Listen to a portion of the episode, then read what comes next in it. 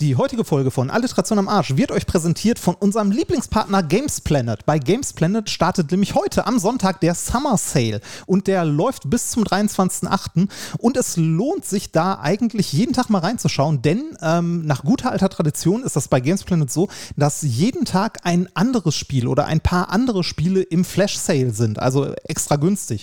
Da ist alles dabei. Von, äh, ich weiß gar nicht, Doom ist glaube ich mit dabei, Age of Empires, die Definite Edition, die gibt es zum Beispiel heute wenn ihr heute mal reinguckt, für äh, 4,25 Euro. Und wenn ihr dazu noch den Gutscheincode am Arsch benutzt, dann gibt es noch mal ein paar Prozent Boah, runter. allein das Doom dabei, es ist schon mal ein ordentliches Brett. Das war eins meiner Lieblingsspiele im letzten Jahr. Ich bin immer noch nicht mit Doom Eternal durch, weil ich mich ständig daran aufhalte, irgendwelchen Zombies den Kopf abzusägen. Es sind ja keine Zombies, es sind ja Monster vom Mars oder was. Und am Ende ist es wirklich ein laufender epileptischer Anfall. Das muss man mal sagen. Ich habe noch nie ein Spiel gesehen, das dir eine solche Armee von widerlichen Viechern entgegenwirft, die du auf so eine unfassbare Menge an Möglichkeiten zersägst, zer zerlegst, zertrittst. Köpfe abtrennst und so. Das mache ich, um ein bisschen runterzukommen. Nach einer Folge Alliteration am Arsch, wenn ich mich ein bisschen einfinden möchte, wenn ich ein bisschen durchatmen möchte, dann feuere ich ordentlich Doom Eternal ab. Und das kriegt ihr gerade reduziert auch auf Games Planet. Und ich kann es euch nur von Herzen empfehlen. Doom Eternal gibt es ab Montag im Flash Sale. Oh, das weißt du schon im Voraus, Reini. Ab Montag im Flash Sale. Das weiß ich da schon müsst im ihr Voraus. zugreifen. Also ich schwöre euch, ihr werdet eine Menge Spaß daran haben. Und jetzt viel Spaß mit Alliteration am Arsch. Gottes Willen, warum bin ich verurteilt, diese Art Literatur zu lesen?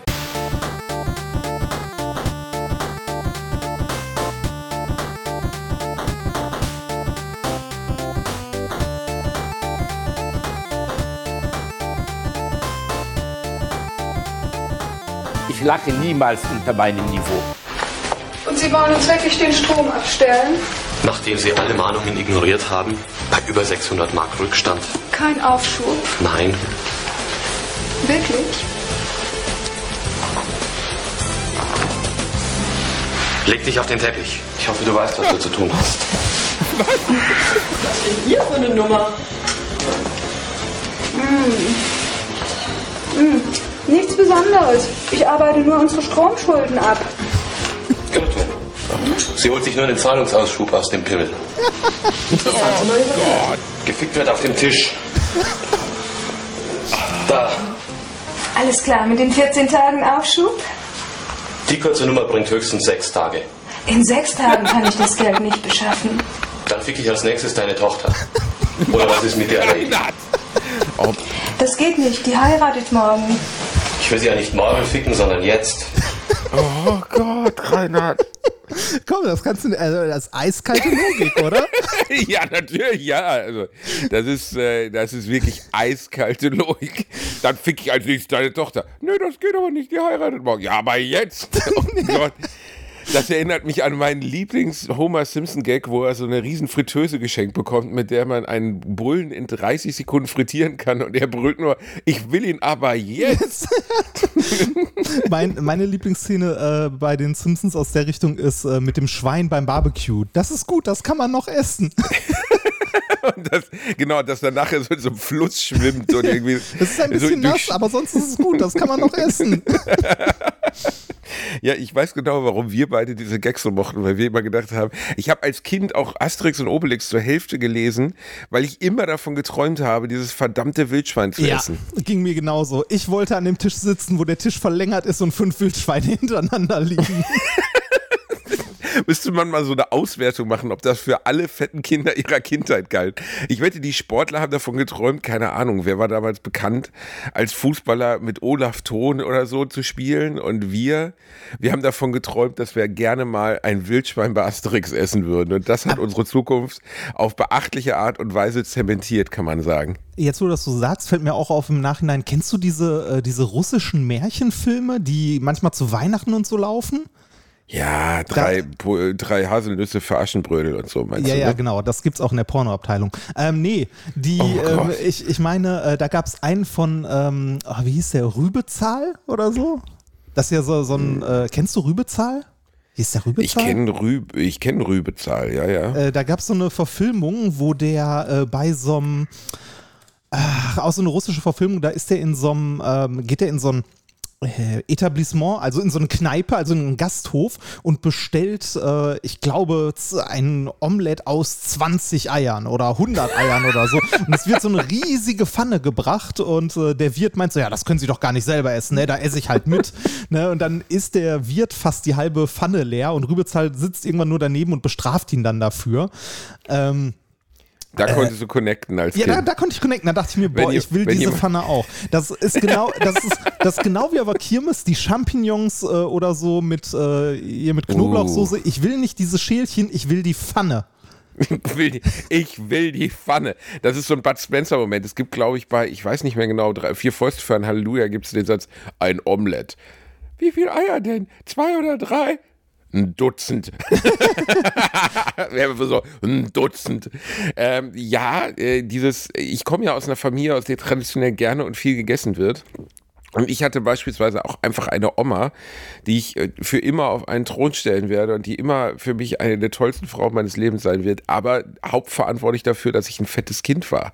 Weil meine Oma war so eine richtig rheinische Köchin und da wurde halt gegessen, bis keiner mehr konnte. Also es war eigentlich jedes Mittagessen, war wie so eine Challenge, wer stirbt zuerst. Weißt du, und es war einfach unfassbar. Es Das wurde einfach immer und es musste aufgegessen werden. Wenn nicht aufgegessen wurde, dann war meine Oma für mehrere Tage unpässlich und es musste aufgegessen werden. Das war bei meiner Oma auch und ich glaube, das ist so ein Generationsding, wenn man da Suppe gekocht hat. Ne? Also irgendwas, wo man eigentlich sagt, so, das, das ist ja was Kalorienarmes ne? oder auch was Gesundes, mal so eine Suppe. Wenn, man, wenn meine Oma eine Suppe gekocht hat, dann kam da entweder hat man äh, vorher Speck in der Pfanne ausgelassen, um das Fett danach in die Suppe zu kippen. Ne, während sie kocht. Ja, oder, man genau. hat, oder man hat direkt so eine, so eine Schwarte mit in die Suppe reingeworfen, die man mitgekocht hat. Und die Suppe war auch dick, weil es, es Ja. gab nicht so eine, so eine Kate Moss klare Brühe gab es nicht bei Oma. Da konntest du problemlos eine Kettensäge in die Suppe reinhalten. Das war kein Problem. Da musste das. Meine Oma hat aber äh, aus einem sehr engen Besteck an Sachen gekocht. Also es war eigentlich immer Kartoffeln, Fleisch und Gemüse. Ja, aber immer auch. lecker. Und äh, aber eine stabile Ansage. Und dann wurde halt ein Teller gebracht. Der wurde, wurde eigentlich von, müsste von zwei Leuten reingetragen werden, so ein Teller. Und wenn der kurz vor alle war, ging sie in die Küche und sagte, ich hab da noch was. Und dann kam einfach das Gleiche nochmal. Und du saßt da und dachtest, ich, ich sterbe gleich. Ich kann nicht mehr atmen. An dem Jungen muss so, ja was dran. Der muss ja an Genau. eine Front. In meinem Fall war es Soldier of Fortune, aber das wusste meine Oma nicht.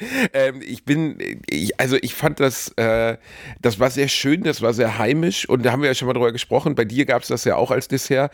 Danach eine Paradiescreme mit Mandarinchen. Hm, Oder Schokoplättchen. Oder Schokoplättchen. Das war, aber ich, bei, bei mir war das so, diese, diese Abfolgen, die ich hatte, wenn ich bei meinen Großeltern war, das war so der, man, man weiß das nicht zu schätzen, wenn man ein Kind ist, aber das war einfach total schön. Also es war immer, morgens bin ich beim, das klingt jetzt ein bisschen creepy, ich bin bei meinen Großeltern so um 6 Uhr morgens ins Bett gekrochen, da war ich ein kleiner Junge, drei, vier Jahre alt und äh, dann hat mein Opa mir von seinen Reisen um die ganze Welt erzählt, ne, wie er in Papua-Neuguinea war und in China und so, weil mein Opa ja schon an Orten gewesen ist zu einer Zeit, wo das völlig unüblich war, ne? also wo man wirklich Urlaub an der Nordsee gemacht Ja, hat. mit so einem Kartell kommt man halt rum, ne? genau. Mein Opa war internationaler Waffenhändler. Das habe ich dann irgendwann erst gecheckt, dass er da immer mit der AK-47 vorgefahren ist. Nee, er war ein bisschen bieder für einen Waffenhändler. Aber jedenfalls hat er mir dann wirklich so erzählt, wie er dann im Dschungel von Papua-Neuguinea eine Vogelspinne gesehen hat und so. Und als kleiner Junge ist das dann einfach toll. Meine Oma ist dann schon mal runtergegangen und hat Frühstück gemacht. Und dieses Frühstück wurde in der Küche eingenommen, nicht im Wohnzimmer. Das Wohnzimmer für, Mittag und Abendessen, wobei es natürlich warmes Mittag- und Abendessen gab. Und ähm, dann gab es in der Küche, das war ein ganz kleines, bescheidenes Haus, das meine Großeltern hatten, ähm, gab es so eine Arbeitsplatte, die gleichzeitig auch der Tresen zum Essen war. Und dann saß da, war mein kleiner Hocker da, daneben der Hocker, der ungefähr ein Drittel höher war von meiner Omi und der Hocker von meinem Opa, der noch ein Drittel höher war. Und dann saßen wir wirklich wie die Daltons nebeneinander. Jeder kriegte sein Frühstück hingestellt. Und ich habe natürlich stolz immer das gegessen, was mein Opa gegessen hat. Also es gab immer ein selbstgemachtes Müsli mit äh, einem Löffel Apfelessig vorher und äh, ich glaube eine, äh, ein Schnapsglas voll mit einem Öl. Und das ist auch schon sehr. Mein Opa war so Gesundheitsfanatiker und der festen Überzeugung, dass die Inhaltsstoffe da drin wären sehr wichtig. Und dann gab es noch eine Nikotin im Öl, ja, ja. Und dann gab es auch für die Verdauung oder so. Und drei Backpflaumen, was für guten Stuhlgang sorgte. Und äh, eine Nikotinsäurentablette. Die hat er aber alleine von- genommen. da hast du weil er irgendwie aus seinem Chemie, äh, wer war Chemiker, hatte irgendwie so eine Korrespondenz mit so einem Amerikaner, der irgendwie durchgesetzt hat, dass Nikotinsäure wäre unglaublich gesund. Das weiß ich noch. Und fand ich mal so beeindruckend, weil ich wusste ja nur wohl von, also Nikotin, dass das nicht gut sein kann. Aber hat funktioniert. Und dann bin ich mit meinem, habe ich mit meinem Opa einen Ausflug gemacht in den Zoo oder so und mittags kam ich wieder und dann gab es Mittagessen. Und das war dann so dieses, dieses Massaker-Mittagessen.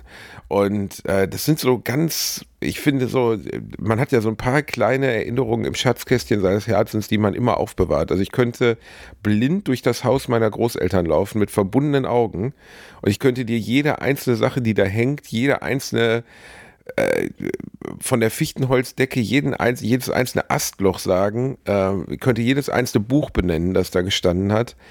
Äh, das ist total irre, dass man solche Dinge so in sich aufbewahrt. Ne?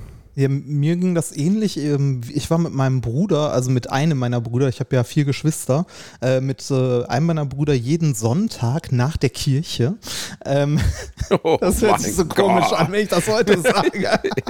äh, jeden Sonntag nach der Kirche ähm, bin ich mit äh, meinem Bruder immer äh, meine Tanten besuchen gegangen, die halt in der Nähe gewohnt haben von meinen Eltern. Ähm, und bei einer Tante davon, die wohnte mit, äh, also eigentlich, äh, ich weiß gar nicht, wie, wie nennt man das, die Schwestern meiner Oma. Das ist ja nicht wirklich Tante, das ist irgendwie Urtante, Tante, Tante, Großtante. Großtante. Großtante. Großtante. Die Großtante. Großtante. Ähm, die hat bei meiner Oma äh, im, also im gleichen Haus gewohnt und die haben wir dann immer äh, sonntags besucht. Und dieser Generation, ne, so kurz nach dem Krieg, fehlte, glaube ich, jegliches Gespür für gesunde Ernährung. Also äh, man, man hat halt Ja, aber die sind alle alt geworden. ja, das ich weiß, ich weiß. vergessen. Ne? Ja, die, Also- die haben aber auch in ihren jungen Jahren nicht viel zu essen gehabt. Da hat man zwangsläufig nicht zu viel gefressen. Ne? Also da kam dann Ja. irgendwann so mit, mit Mitte 30, 40 kam das Wirtschaftswunder und der, der fette Braten auf den Tisch. Aber was so äh, wirklich gesunde Ernährung angeht, äh, vielleicht war es auch nur in meiner Familie, denen fehlte das, glaube ich, komplett. Da war es auch vollkommen normal, dass äh, der Junge oder die, die Jungs dann äh, sich am Sonntag mal eine Tüte Chips geteilt haben und dazu eine Cola getrunken. Mein Opa hatte auch immer eine Dose Cola und belgische Schokolade dabei, wenn er mich am Bahnhof abgeholt hat. Ich bin immer mit dem Zug dahin gefahren zum Leverkusen Hauptbahnhof, habe ich glaube ich schon mal erzählt. Und äh, mein Opa also war immer eine Stunde vorher schon da und saß an diesem Bahnhof mit dieser Tafel Schokolade und dieser Do Dose Cola, damit er mich bloß nicht verpasst. Ganz ehrlich- und das natürlich einen Zug zu verpassen ist echt schwer, Ich- weil ich meine, der fährt halt zu einer bestimmten Zeit ein, so weißt du, wenn du eine Stunde vorher da bist, kommt der ja nicht früher. Wenn jedes, Und- jedes Mal, wenn du das erzählst, irgendwas in die Richtung, habe ich mehr die Vermutung, dass dein Opa wirklich irgendwie ein Drogenbaron oder so war. Weil erstens, ne, so in, wo der überall war, so Papua-Neuguinea und so, ne, so rumgeflogen, dann hat er immer eine, Anführungszeichen, Nikotintablette nach dem Essen genommen, also Nikotinsäuretablette. Hat er die manchmal auch geschnupft? Also, finde das Ja, so eine, nur so eine also das war dann, an dann besonderen er, Frühstückstagen haben wir das gesnifft, ja. äh, dann, dann war er eine Stunde vorher am Bahnhof, um auf dich zu warten. Rani, könntest du bitte aufhören, die besonders schönen Dinge meiner Kindheit umzudeuten, dass mein Papa, dass mein Opa äh, Pablo Escobar der Zweite war, das, der Pablo Escobar von Leverkusen Steinbüchel. So, nee, das, das war es nicht. Also es war wirklich, ähm, der war, mein Opa äh, war ja Verächter jeglicher Art von Drogen, also komplett und auch Äh, Rauchen war für ihn das so? Allerschlimmste. Fast kein, also war nur einmal betrunken in seinem Leben, das hat er mir auch immer erzählt, auf der Pelikaninsel in Kroatien hat ihn ein sympathischer Wandersmann abgefüllt. und dann Klingt schon erzählt, wieder nach Drogendealer. Der Pelikaninsel. Ja, ja, auf der Pelikaninsel.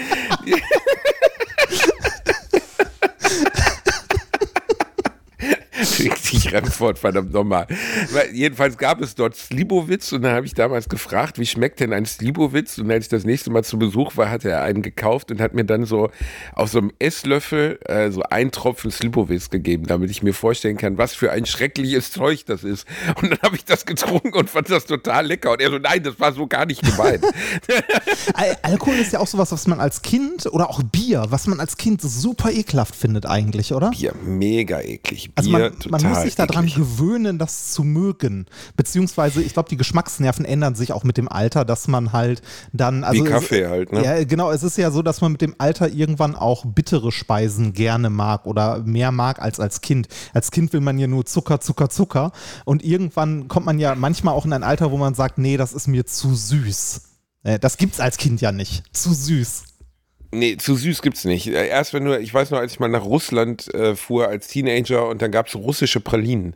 Und meine Fresse war das süß, ne? Das war so wirklich Zucker gefüllt mit Zucker, wo man nochmal karamellisierten Zucker reingegossen hat.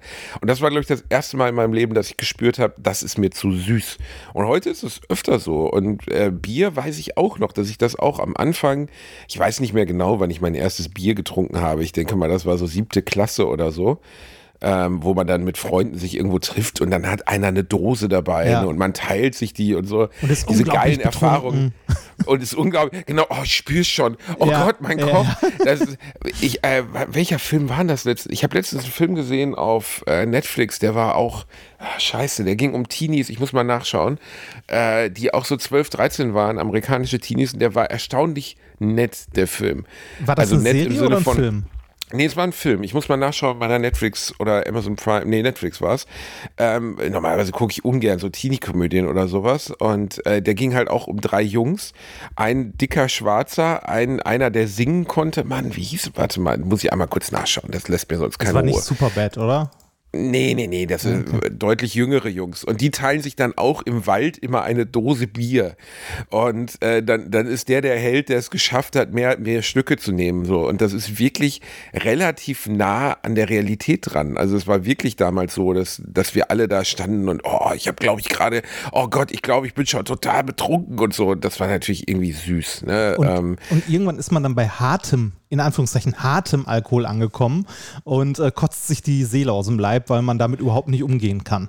Aber es Nee, ja. weil, da, weil du ja auch nicht abschätzen kannst. Habe ich dir ja mal erzählt, dass ich irgendwie für 50 Euro mit 15, 50 Mark damals, hat mir ein Schulkollege geboten, der ein Arschloch war. Wir standen zusammen im Revierpark Nienhausen und dann gab es ein, ähm, gab's so eine 3-Liter-Flasche Lambrusco. Und er hat gesagt, wenn du die äxt, kriegst du 50 Mark. Und äh, das ist einer der Punkte im Leben, wo man so begreift, dass man halt einfach noch nicht bereit ist, äh, wie soll man sagen, also dass, dass man einfach noch nicht bereit ist ne, für, für die Welt so. Und dann habe ich die halt versucht zu exen. Ich werde dieses Gefühl nie vergessen, weil das wirklich so halb warm in meinen Magen geronnen im Sommer. Und äh, am Anfang schmeckt Lambrusco ja auch ganz lecker, weil halt süß und süffig und mega billiges Zeug. Und ich habe es wohl geschafft, das Ding zu exen. Ich erinnere mich aber die letzten anderthalb Liter nicht mehr, weil ja, das mein komplett, einziger komplett richtig wahrscheinlich nicht, weil drei Liter, also du kannst nicht mal drei Liter Wasser exen, da kotzt du von. Ja, also wahrscheinlich habe ich es nicht komplett geschafft, aber die, ähm, also auf jeden Fall ist es einer meiner wenigen Filmrisse meines Lebens, wo ich wirklich nichts weiß und wo mich dann auch Leute nachher ins Krankenhaus getragen haben und so, weil es wirklich krass war. Also ich habe mich wohl nackt ausgezogen und bin durch den Revierpark gerannt und äh, irgendwie, ne, dann, die anderen waren ja auch betrunken und haben dann auch Späße gemacht, so im Sinne von, ey, der Jogger da hinten, der hat deine Klamotten und dann bin ich dann nackt hinterhergelaufen und so. Und das war halt total, also absoluter. Abschuss. Eben, ach, was heißt das erniedrigend? Ich bin in der Showbranche, es war eher einer der Höhepunkte meines Lebens. Aber nee, es war schon, es natürlich ist es im Rückblick erniedrigend. Und ähm, ich, also war gut, das mal, oder war, war okay, das mal gemacht zu haben, aber die Erfahrung möchte ich meinen Kindern, wenn ich mal welche hätte, äh, ersparen. Also, Äh, Wirst du aber nicht, wirst du aber nicht können, ähm, also wird niemand von uns können, weil das sind Erfahrungen, äh, die jeder irgendwie selber machen muss. Also Erfahrungen mit dummen Sachen muss jeder selber machen. Erfahrungen mit Drogen, sei es jetzt Alkohol, äh, Cannabis oder sonstiges, äh, muss jeder, glaube ich, in seiner Jugend selber machen. Man kann, glaube ich, als Eltern nur aufpassen oder versuchen aufzupassen und vor allem aufklären, also sinnvoll den Kindern Informationen mitgeben, äh, dass sie das halt in einer mündigen Situation machen und wissen, worauf sie sich dort einlassen. Ne? Also das, ja, äh, aber das ist, selbst das ist natürlich Quatsch, ne? Also eine mündige Situation, also wenn Nein, du dir drei Liter zumindest- reinfleckst, ist nichts mehr mündig, so. Das ist einfach dann, Abschuss. Aber, aber und das ist ja auch das, was man will in dem Alter. Also ich weiß auch noch, als wir unsere erste Bon geraucht haben oder unseren ersten Joint, da ging es halt auch um Abschuss. Ne? Also wie hieß das nochmal? Kopfschuss, glaube ich, war das. Ja, Einer hat das so halt in den Mund gehalten und dann musste man es in den Mund nehmen, irgendwie den Rauch und dann so, Papa kommt, musste man irgendwie sagen. Das weiß ich noch, dass er sagte, sag mal, der klassische Raucheranfang. und ich weiß noch, dass ich mir Seele aus dem Leib gehustet habe und erstmal nichts passierte und ich dann zehn Minuten später halt komplett high war, weil ich in meine völlig unvorbereiteten Lungen einfach dieses Zeug reingepumpt habe. Ja, oder hier und das war schon krass. Und, äh, versuch mal so lange in der Lunge zu lassen, wie geht. auch das, sehr äh, fies, auch sehr, sehr fies. Nee. Ja, ich äh, bin ja nie, also ich war ja nie Raucher und dementsprechend war sowas für mich dann ungleich auch noch schwieriger. So, ne? Also wenn du geraucht hast, dann konntest du es ja besser. Aber so diese Erfahrung, da hast du recht, die muss man machen in seiner Jugend, in unterschiedlicher Härte. Man darf das aber jetzt, also bevor wir hier Vorwürfe bekommen, und da würde ich jetzt auch wirklich vorsichtig sein, ähm, die, ja, wie soll ich sagen, die äh, ich kenne wirklich Leute, die hängen geblieben sind aus meiner Schulzeit. Ja, deshalb, ne? deshalb sage ich ja, also irgendwie äh, halbwegs informiert, ne, dass es okay ist, mal, äh, mal hier und da bei einer Feier einen über den Durst zu trinken, dass es mal okay ist, ähm, sich äh, eine Bon äh, zu basteln und äh, meinetwegen auch ein paar Mal irgendwie äh, sich damit abzuschießen oder so. Aber dass es halt Grenzen gibt und man vorsichtig sein muss, ne, dass zum Beispiel du ähm, bei dem Gras, das du rauchst, halbwegs sicher sein solltest, wo das herkommt oder was da drin ist. Ne? Dass sie irgendwie. Hey, ist, willst du das mit 15, ja, wenn nein, in so einer Gruppe halt, von so Halbfremden ja, geht, der ist halt schwierig, rum? Ist halt schwierig, aber ja. dass du zum Beispiel äh, weißt, dass du, wenn du irgendwie 15 bist, okay, es ist weißes Pulver und ich soll es mir durch die Nase ziehen, das sollte ich vielleicht lieber nicht machen. Ne? Also, oder so eine Pille schlucken ist auch, ah, weiß ich nicht, wobei heutzutage ist glaub, es auch, also, ja, du kannst ja, mit glaub, chemische, ja, nee, aber ich glaube, dass chemische Drogen bei Kids auf jeden Fall, also jetzt etwas älteren, so 15-, 16-Jährigen, richtig großes Problem sind. Ne? Und äh, habe ich die schon empfohlen? Ja, ne? How to Sell Drugs Online Fast. Ja, ja, ja, da habe ich schon empfohlen, mehr ne? Hast du die aktuelle Staffel auch gesehen? Ja, ja das meinte ich ja. Also ah, die würde ich ja. jetzt nochmal empfehlen, weil äh, ich habe sogar, ich schreibe ja selten Lobeshymnen, aber ich habe eine Lobeshymne äh, auf den, auf den äh, Hauptdarsteller geschrieben bei, bei Instagram und so. Und der hat auch sehr nett geantwortet, muss ich sagen, ah. Maximilian Mund. Und ähm, einfach eine ganz, ganz, ganz tolle Serie. Also wirklich auf, wenn man mal deutsches Serienniveau geht, ist es absolute Weltklasse, was das die stimmt. da geschaffen haben ähm, von, vom Pace her, von der Geschwindigkeit her, von der Erzählung her, von, äh, von der Leistung der Darsteller her. Ich finde schon, dass das wirklich auch in der dritten Staffel so Heisenberg-Anklänge hat, weil man die ganze Zeit changiert dazwischen, was ich einer der Hauptgründe, warum Breaking Bad so ein, so ein Meisterwerk geworden ist, war ja, weil man nie wusste, kann man mit Walter wirklich sympathisieren. Und man sympathisierte mit ihm die ganze Zeit, obwohl er eigentlich ein fürchterlich schlechter Mensch war, der immer schlimmere Dinge getan hat. Ja. Und den gleichen Effekt haben sie bei Moritz Zimmermann auch hingekriegt. Natürlich kann man es jetzt nicht komplett vergleichen, weil Breaking Bad dann doch noch mal eine Stufe drüber steht. Aber dieses ja, und How to Sell Drugs ist ein bisschen komödiantischer, ne? Also ein bisschen, ja, bisschen witziger und so. Aber trotzdem super gut gemacht. Finde ich wirklich äh, auf jeden Fall eine Serie, die man sich angeguckt haben sollte. Und was die äh, Bild- und Tonfabrik da geschaffen hat, ist einfach Weltklasse. Also ich habe jetzt die dritte Staffel mit groß, also ich glaube, ich habe die an einem Abend weggebinged, weil das ja auch so schön kurze Folgen sind, so 20, 25 Minuten. Und einfach die Art der Erzählung ist einfach sehr, sehr gut. Ne? Es ist irgendwie, es ist immer Druck drauf. Die Handlungen der, der Charaktere sind nachvollziehbar und ich wirklich fällt mir ehrlich gesagt kaum was ein, ähm, und dann habe ich das auch bei, bei Twitter geschrieben. Dann schrieben Leute direkt, ja, natürlich müssen wir jetzt alle den Amis nacheifern.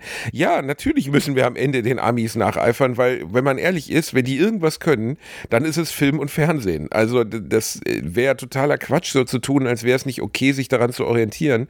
Weil, wenn Amerika irgendwas hervorgebracht hat, dann eine sehr erfolgreiche Filmindustrie, ja, na, die immer noch weit über allem anderen auf der Welt steht. Das muss man leider sagen, von der Qualität der Produktion her. Man kann natürlich auch sagen, man man, möchte dem nicht an, nacheifern, sondern was Eigenes machen. Ne? Also irgendwie eine eigene Idee, einen eigenen Stil und so weiter. Kann man auch machen, wenn der denn gut ist. Ne? Ähm, aber das, was so das deutsche Film und Fernsehen hervorbringt, ist halt zu so 99 Prozent Scheiße.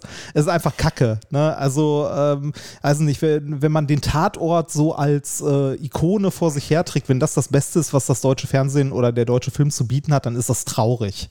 Oh, Rani, ey, ich, ich will mir über den Tatort gar nicht renten, weil man da so viele. Ähm, es gibt verschiedene. Also ich, ich habe auch gelegentlich nee, den Tatort. Boah, nee, ich habe nee. nee, ich hab mir, ich hab zwei gesehen, Reini, in meinem ganzen Leben und zwar im letzten Jahr mit meiner Schwiegermutter.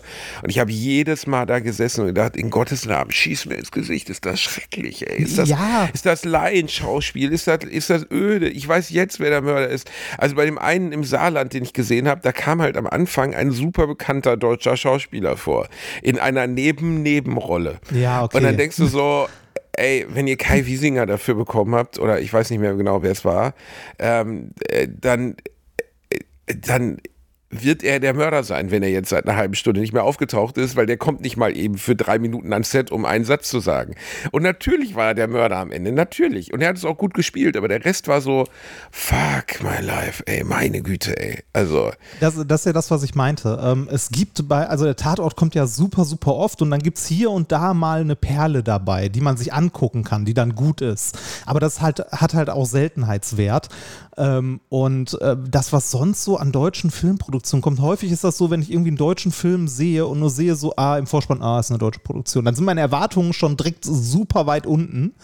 Ähm, was bei How to Sell Drugs Online Fast komplett anders war. Also das war halt super gut im Vergleich zu dem ganzen Mist, den wir sonst produzieren und alles, was man sich sonst so anguckt ne, an deutschen Produktionen. Vielleicht äh, ist mein Blick auch verzerrt, sind irgendwelche schlechten Romantikkomödien. Ne? Uh, ja, denn, ja, das ist natürlich ist dein Blick dahingehend verzerrt, weil du jetzt vom kommerziellen deutschen Kino sprichst. Und ja. das ist auch, also ich habe einen Freund, Christoph, der beim Film arbeitet und der jedes Jahr in der Jury der, des Deutschen Filmpreises sitzt. Also das ist, Jury klingt jetzt so übertrieben. Äh, das ist halt, das wird an ganz viele Filmschaffende werden die, wird die Auswahl der Filme verschickt, ein bisschen wie beim Oscar auch, an Kameraleute, an, an Tonleute, an Schauspieler. Ne? Da wird halt so eine Auswahl von 30, 40 Filmen verschickt, die müssen die sich angucken und bewerten. Und äh, äh, da landet natürlich keine Til Schweiger-Komödie, sondern da landen teilweise richtig tolle Filme. Barbara zum Beispiel vor ein paar Jahren hat man einen deutschen Filmpreis gewonnen.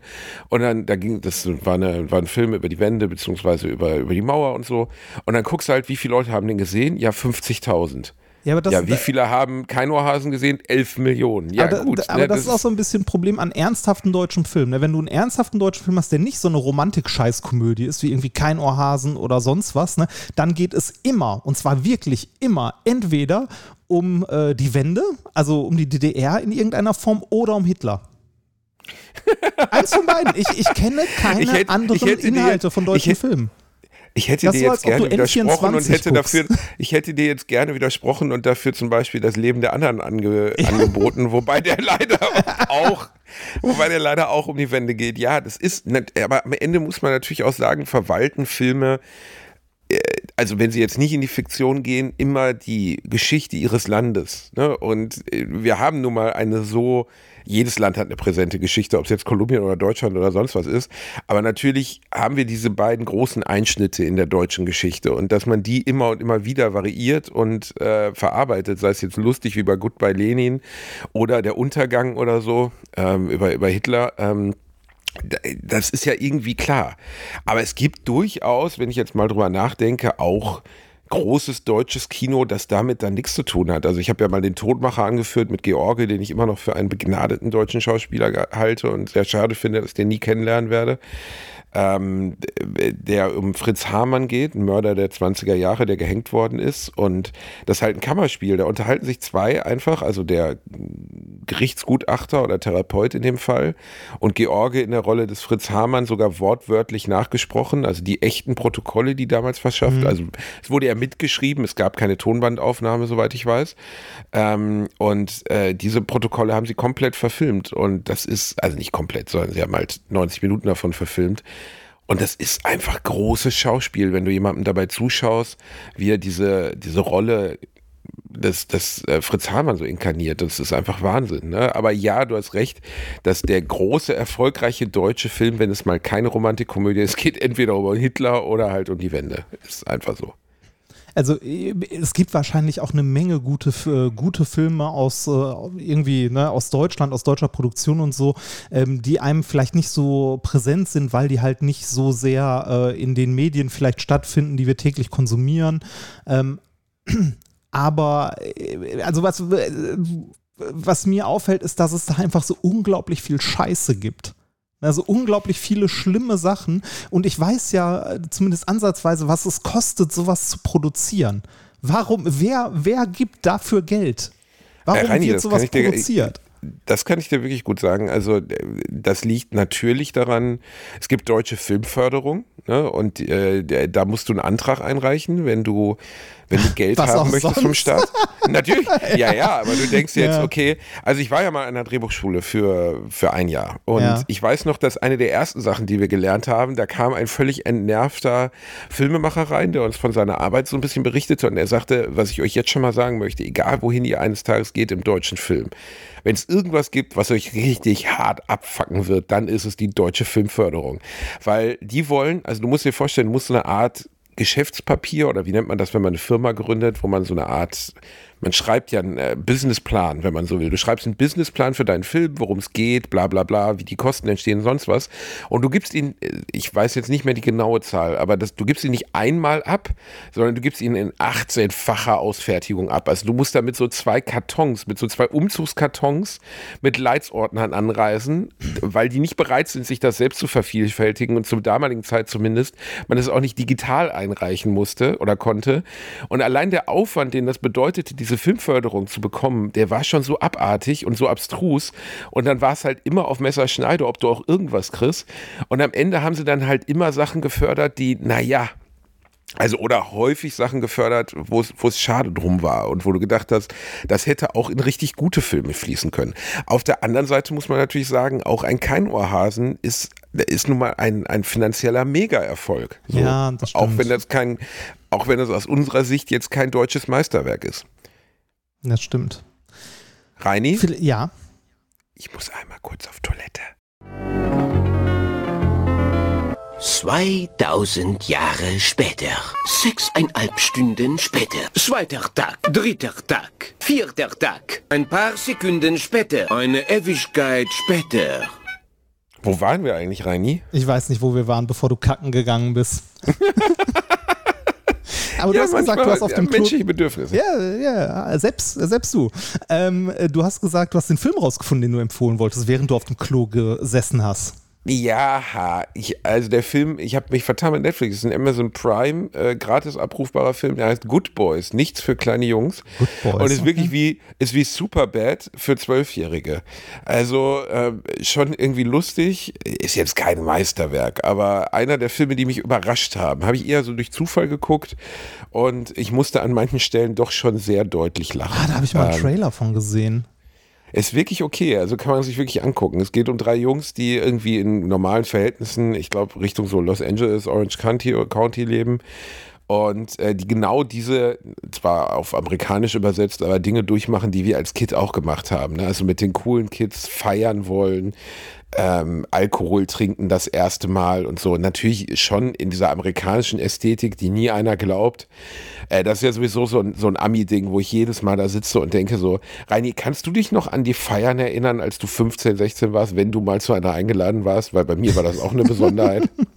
Ähm, ich kann mich noch an die Feiern erinnern. Ich glaube aber, dass wenn ich die, also wenn ich jetzt als Erwachsener ne, daneben stehen würde, sähe das ganz anders aus. Also anders, als ich es in Erinnerung habe. Es waren äh, selbst bei uns zumindest noch die typischen Feiern von irgendjemandem aus der Klasse oder Stufe, der im Partykeller der Eltern Oh, oder so. ja. Ne? Ich, Oh. ich, ich weiß nicht, ob die, ob die Jugend von heute das noch kennt, den Partykeller. Der der Partykeller. klassische Partykeller war ein dunkler Raum, meist ohne Fenster, mit Holzpanelen und maritimer Dekoration. Immer, immer. Partykeller hatten immer maritime Dekoration. Also irgendwie ein Steuerrad an der und? Wand, Netze, eine Eine Sache gab es auch über Reini, die sehr, natürlich eine Zapfanlage und auch, ich glaube, wir haben da schon mal drüber gesprochen, ist egal. Partykeller hält auch über zwei Folgen. Was immer sehr wichtig war, es musste aufgestellte Pokale von absurden Sportveranstaltungen der Ja. Eltern geben. Es stand dort immer so vierter Platz im Tischtennis auf Usedom und man dachte so, warum steht das da? Und dann war aber auch klar, also der Gastgeber hat vorher schon klar gemacht, ihr könnt ja alles machen, ne? ihr habt von mir aus Sex auf dem Tresen, aber fasst nicht die Pokale meines Vaters an. Da, da, dafür lebt er. Und dann gab es immer, wie du sagtest, es war immer Keller. Die teure Anlage. Die teure, teure, die teure Anlage. Anlage. genau. Da stand da so eine, so eine utschige zwei- Stereoanlage, die, äh, oder wenn, wenn Vater es richtig hochgefahren hat, dann gab es links und rechts aufgehängte Boxen im Ja. Partykeller. Die Holzdecke musste sein, es konnte nicht anders sein, es musste eine Holzdecke sein. Der Tresen und es war, also äh, allein, dass man Bier anschließen Ach, stimmt, konnte, der war halt Tresen. schon so Ein Tresen. Es musste natürlich äh, rein Ja, im Partykeller stimmt. ohne Tresen, wirklich jetzt mal ehrlich. Und es hatte so eine Mystik irgendwie, weil du hattest eigentlich immer nur zwei, drei Leute in deinem Freundeskreis, deren Eltern entweder wohlhabend oder assi genug waren, einen Partykeller zu haben. Es gab, ja, es gab wirklich nur diese, diese Möglichkeit des Partykellers. Und ich weiß noch, dass ich einmal betrunken bei Judith aus meiner Klasse hat irgendeiner gesagt, du traust dich doch eh nicht hier durch die, da ging die Tür irgendwie nicht auf. Du traust dich doch nicht, die Tür von innen aufzumachen. Dann habe ich einfach mit meiner Hand betrunken die Glasscheibe eingeschlagen. Und am nächsten Tag standen Judiths sehr angekackte Eltern bei meinen Eltern auf der Matte. Und ich habe mich echt so in meinem Zimmer versteckt, weil ich schon an den Schnittwunden an meiner Hand erkennen konnte, was da wohl passiert war. Ähm, aber diese, der Partykeller war wirklich ein Ort von, von einer gewissen Mystik. Ja. Und ähm, äh, ich, natürlich hat das aus heutiger Sicht als 37-Jähriger, der irgendwie in Clubs gehen kann, wann immer er möchte, eine unfassbare Useligkeit. Ich würde mich ja nie bei meinem Kumpel Gaga, das war einer derer, die einen Partykeller hatten, nochmal in diesen, äh, vielleicht würde ich das heute nochmal tun, aber damals war das echt so, ähm, der war mein direkter Nachbar und ein enger Freund von mir damals. Und äh, wenn da keine Party stattfindet, am Wochenende traf man sich im Partykeller, haben wir uns auch manchmal so nur da getroffen, haben Type O Negative gehört und aus der Zapfanlage Bier getrunken. Und es ist schon so eine, ist auch so in meinem Schatzkästchen meines Herzens, wie Oktober Rust von äh, Type O läuft und wir dazu einfach Zapfbier trinken, was zu der damaligen, was man auch nicht unterschätzen darf, weil man denkt immer so, die Exklusivitäten, die man heute hat, wären ja die Exklusivitäten, die man früher hatte. Nein, mit 15 hast du gar keinen Zugang zu gezapftem Bier, weil wo willst du das denn kriegen? Also stimmt, du gehst ja nicht in die stimmt. Kneipe mit, mit 14, 15. Das heißt, ein gezapftes Bier war was Besonderes. Das hatte eine gewisse, auch eine Mystik.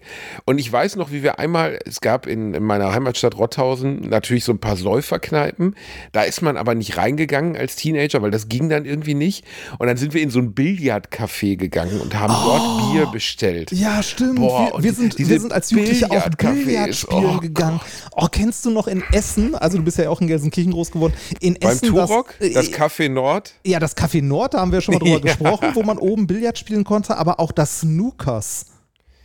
Boah, Kennst ich glaube, ich war das nur einmal im Snookers? Snoo ich war nur einmal Aber du im kennst Snookers. es, ne? Also jeder, Ja, der, ja, jeder, der in Essen mal im Kino war, im Cinemax, kennt das Snookers, weil vor jedem, vor jedem Film lief die Werbung für Snookers. Das halt zwei. Oh Gott, die Werbung war das. Ja, Ja, genau. mit dem Typ beim Daten. ja, genau. Und Da ne, hast- du Ulrich hast- und war am Daten und diese Werbung war so unangenehm, creepy Scheiße, ey. Ja, die war Komm auch leicht rassistisch, Snookers. weil ähm, du, hast, ne, du, hast, du hast irgendwie diesen, diesen Sprecher aus dem Off, dieses schlechte, also der Snookers war wirklich, also äh, unglaublich, das war äh, im Keller von irgendwas, also irgendwie so Industriegebiet und du bist runtergegangen, im Keller war dann das Snookers, da standen irgendwie 10 Billardtische und 20 Snookertische, also Snookertische sind so ein bisschen größer als Billard und man hat so rote Kugeln, was weiß ich, Kam, äh, konnte eh niemand spielen, ne? wir sind immer zum Billardspielen und Saufen hingegangen, ähm, man, man ist in den Keller gegangen und hat dann da gespielt und äh, das, äh, die Decke war so niedrig, dass die Querbalken mit so, mit so äh, schwarz-grün, äh, so schwarz-gelbem Klebeband abgeklebt waren, damit man sich nicht den Kopf stößt. Also so ein ganz schlimmer Laden, in dem man dann auch Dart spielen konnte. Ne? Dart ist ja auch so eine Sportart, so eine Reini, halt Kneipensportart. dich fest, ich musste es, ich musste es kurz feststellen. Das Snookers hat überlebt, Reini. Ernsthaft, das gibt's noch? Das Snookers gibt es noch. Und ich würde sagen, wenn es jemals einen Ausflugspunkt für Basti und Reini gab, dann das Snookers. Es Oh, das- existiert noch. Oh, warte mal, aber die Bilder sehen nicht so aus, wie ich das in Erinnerung habe. Dann sind die umgezogen, obwohl es sieht, also wenn man ehrlich ist, sieht diese Bar und diese Trostlosigkeit der roten abwaschbaren Plastiktische, das ist nicht das Snookers, in dem ich war, aber ich würde sagen, sie haben es fortgeführt. Ich wollte sagen, das sind aber- 4,4 4,4 Sterne nebenbei. Das sind aber Google. Fenster. man kann nach draußen gucken. Reini, aber ich auf jeden, also ich bin auf deren Homepage und auf jeden Fall ist es das Original Snookers, weil die haben immer noch dieses schlimme Logo mit der roten Kugel und der Acht, das auch damals schon eingeblendet wurde. Man müsste mal nachschauen, ob die eine Historie haben, wann sie umgezogen sind, aber das ist das Original Snookers, zumindest die Organisatoren. Galerie. Ja, das ist, äh, okay. Das ist aber hier, das ist aber, nee, die sind umgezogen. Die sind auf jeden Fall umgezogen, weil äh, das Bild, was man da sieht von diesem Poster-Tuning oder so, das ist in der Nähe von Altendorf. Das ist nicht mehr bei, also das bei so einem Fiat-Händler sieht man da auch. Äh, die sind umgezogen. Das war früher direkt oder fast direkt äh, neben dem, ähm, äh, neben dem Cinemax. Und deshalb lief da auch immer Werbung. Und äh, was wir vorhin vergessen haben zu erwähnen oder noch, wo wir noch nicht zu gekommen sind, äh, man sah Bilder aus dem Snookers und äh, hörte dann so eine Stimme aus dem Off. Die Werbung findet man wahrscheinlich noch bei YouTube, äh, kann man mal suchen. Ähm, und dann hört man so eine Stimme aus dem Off, die irgendwie sagt: so an so und so viel Billardtischen kann Pool gespielt werden, an so und so viel Snookertischen können sie sich messen, bla bla bla. Und auf zehn Dartplätzen darf ins Schwarze getroffen werden. Und genau in dem Moment wird ein schwarzer Kellner eingeblendet, der, der irgendwas serviert und du denkst so, what? Ja, ich, ich würde sagen, dass der Udo, der das 1993 geschnitten hat, gedacht hat, das wäre ein cooler Metagag. Geht im Jahr, Ich- ich glaub- geht im Jahr 2021 nicht mehr Also so ich glaube, das war keine Absicht, aber das fand ich schon sehr, sehr hart. Ja, klassische enge Tonbildschere, würde ich mal sagen, aber war, ähm, ist auch eine dieser Erinnerungen, die man auch so im Schatzkästchen hält. Die Vorwerbung im Cinemax, ihr müsst euch Ja. vorstellen, damals, glaube ich, das größte Kino Deutschlands, Ja, irgendwann wurde es dann überholt. Glaub ich, ich glaube immer noch. Warte mal. Auf jeden Fall sehr groß. Ähm, äh, eigentlich ein trostloser Hochbau. Hab nie verstanden, was oben drin ist, Reini, eigentlich. Ne? Also ist das nur Kino oder sind da oben noch Büroräume drüber Äh, oder der, so? der linke Teil ist nur Kino, das komplette Ding, und rechts die Türme ist ein Bürogebäude, wo mittlerweile teilweise die Uni Essen, glaube ich, drin sitzt. Also sich äh, wir müssten eigentlich hat. da mal hingehen, oder? Wir müssten da mal hingehen. Die haben nämlich auch so Gaming-Abende gehabt mittlerweile, also wo man dann zocken konnte irgendwie auf dem großen Bildschirm oder ich weiß gar nicht mehr, wie das war. So Art Netzwerkpartys im Saal. Und da müssten wir mal hingehen und müssten uns mal an diese alten Zeiten erinnern. Ich war da sehr viele Jahre nicht mehr. Ich bin da wirklich oft mit meinem Papa hingefahren, weil das war so neben dem Movie World jetzt, oder Movie Park, war es das? Nee, Movie, keine Ahnung. Es gab in Gelsenkirchen ein größeres Kino und in Essen. Und äh, da habe ich so viele Filme gesehen. Ne? Und äh, ist auch eins derer, die überlebt haben. Das letzte, was ich da gesehen habe, das weiß ich ziemlich genau, war der zweite neue Star Wars Teil, also von den Ray-Teilen jetzt. Äh, Ja. Zu Weihnachten, an Heiligabend morgens mit meinem Vater und meinem Bruder. Und äh, der war nicht ganz so enttäuschend wie der erste, in dem wir beide besoffen eingepennt sind. Auch eine gute Idee, sich abzuschießen und dann in den Kinofilm zu gehen. Super. Ah, super ja, das, das, das ist genauso gut wie, äh, wie die Idee, in ein ähm, äh, Special Herr der Ringe alle drei Filme hintereinander zu gehen. War vom letzten kriegst du eh nichts mehr mit. Warst du mal in der Fun-Fabrik, Reini? Äh, natürlich war ich in der Fun-Fabrik. Die Fun-Fabrik war unterm, war unterm Europakino. Oh Ähm, ja. wo später so ein schlimmer, so ein schlimmer Tanzladen drin war. Ähm, also Aber so die gibt's schli- nicht mehr, oder? Dis- Was denn? Das Europakino? Nee, Nee, das, die Fun-Fabrik. Oh, das weiß ich nicht. Die, äh, jetzt jetzt wird es für die Zuhörer wahrscheinlich langweilig, es sei denn, die Ist kommen mir aus dem egal, ich habe da drei Kindergeburtstage gefeiert in der fucking Fun-Fabrik. Da hab ich das Da erste Mal- da hab ich das erste Mal und konntest gebohlt. links und rechts so Schlangen reinlegen für die doofen Kinder, die nicht bowlen konnten, sodass die Kugel auf jeden Fall die Pins getroffen hat. Auf Alter. jeden Fall. Die Fun-Fabrik gibt es, glaube ich, auch immer noch. Alter, ist das schlimm. Ja, Reini, wir müssen mal eine Essentour machen, ey. Erst gehen wir schön in die Fun-Fabrik, machen komplett Kindergeburtstag. Wir buchen vorher Kindergeburtstag, völlig egal. Wir sagen einfach, ja, wir sind, äh, wir sind, mein Freund Reinhard wird acht. Und dann machen wir einen kompletten Kindergeburtstag mit all den unangenehmen Sachen, die es damals gab. Es wird geheult, dann will einer gar nicht bohlen, sondern er möchte gerne an die Spielautomaten rüber. Oh, dann lassen wir uns die ganzen Getränke dahin kommen, die wir damals nicht haben durften. Und danach gehen wir noch ins Snookers und lassen es richtig knallen. Und dann um 23 Uhr Vorstellung ist Cinemax, Reini. Ja. Äh, Das Cinemax ist übrigens wirklich immer noch das größte Kino Deutschlands, also das größte Multiplex-Kino Deutschlands mit 5067 Plätzen in 16 Sälen. Okay. Krass, Ich hätte oder? echt gedacht, dass Berlin oder so das längst überholt hätte. Nee, das, das nächste danach ist Nürnberg und München. Wobei die man natürlich sagen muss, dass, dass äh, ihr auch zu Hause, die ihr könnt, geht wieder ins Kino. Ne?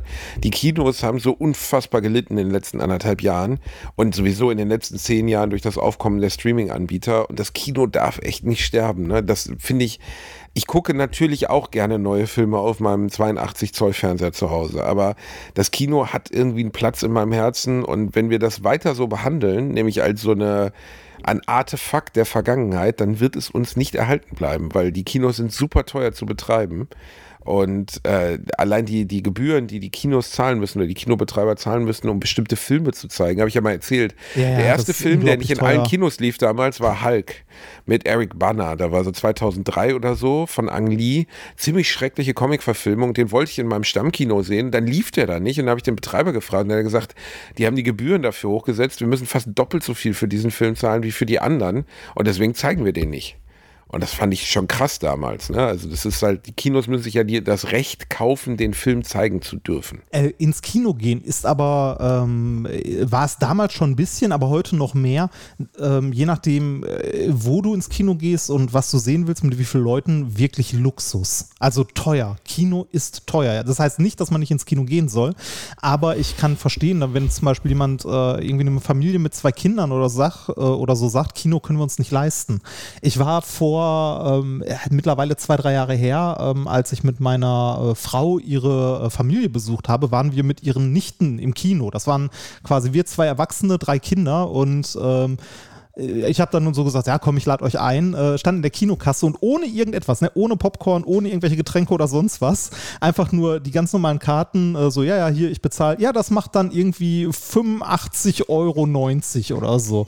ich habe da ja, gestanden schon. und dachte mir, wow, krass. Also so, ein- so Ja, ein- dann rechne das mal um, wie viele Monate Netflix das sind. Ne? Ja, also mit das- dem Zugang zu Medien. Natürlich ist das ein anderes Erlebnis und so, ne? aber ins Kino gehen ist schon was, was man sich zumindest als Familie irgendwie leisten können muss. Ich erinnere mich auch noch dran, dass wir damals im Cinemax ähm, eigentlich fast nie in reguläre Ver also, äh, Veranstaltungen gegangen sind, sondern Der immer irgendwie. Kinodienstag. Genau, der Kinodienstag zum Beispiel, wo als Student Natürlich. dann irgendwie für einen Fünfer oder so dir einen Film angucken konntest. Warst du in der Sneak, Reini? Natürlich warst du in der Sneak, oder? Äh, Im Cinemax tatsächlich nie. Ich war das erste Mal mit meiner Frau in einer Sneak in, ähm, äh, in Neustadt und das war eine so unglaubliche Enttäuschung. Eine, also es ist auch noch gar nicht so Ach lange so, her. stimmt, mit dem Rüttelsitz, wo dann so eine französische Beziehungskomödie Ja, lief oder genau, so eine Scheiße, ne? genau. Ich, ich weiß auch, dass ich in Sneaks war und man dachte immer so, ey geil, auf jeden Fall läuft jetzt Batman Begins, auf jeden Fall der erste Batman, ey, den will ich unbedingt sehen, so. Und dann so,